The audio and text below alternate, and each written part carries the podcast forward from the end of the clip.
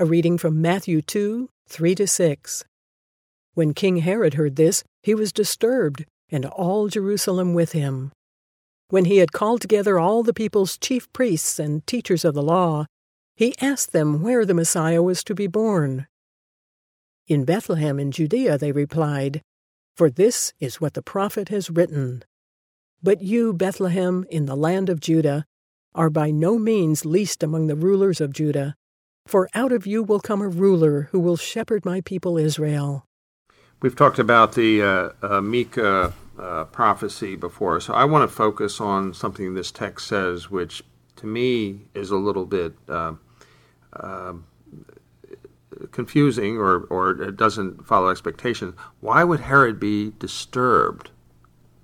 Well, I, I, think there's two lines here that are fascinating that kind of give a clue.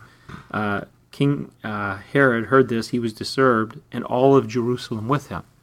So there's two layers happening here. Herod is what we come to realize a maniac, uh, schizophrenic king.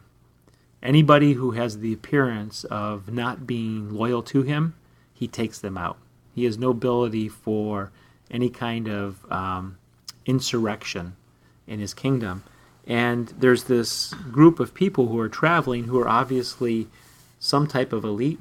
They're called magi, and they say, We've come to see the king of the Jews. Well, he is, you know, crazed. And it's telling what kind of a man he was because it says all of Jerusalem with him. Well, when a maniac king is crazed, the people know that there's some stuff coming down the line.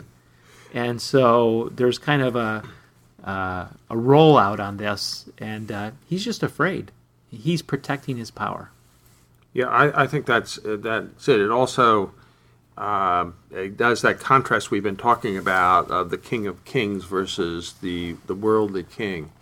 And oftentimes with the worldly king, we would like to think that they have all of the virtues that uh, David speaks at uh, speaks of when he is turning over his rule to Solomon. He has a wonderful poetic verse which I can't say off the extent, uh, off the top of my head, but it it's absolutely beautiful. And it's talking about a righteous king. Right.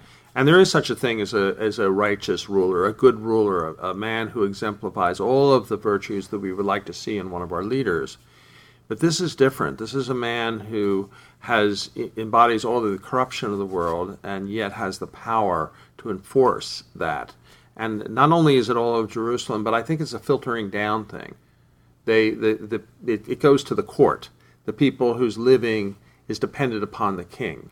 And then they, it goes down from them to the next group, to the next group. So it, it seeps down into the entire society when you have that craziness at the top. Yeah you and I were in Israel together uh, this past spring, and Brian Woodman, our director, kept uh, reminding us of the phrase "king by might" or "king by right."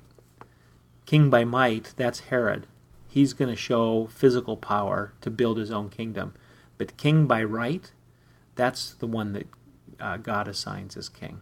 Jesus comes as the one named by God to be the King of Kings and the King of the Jews.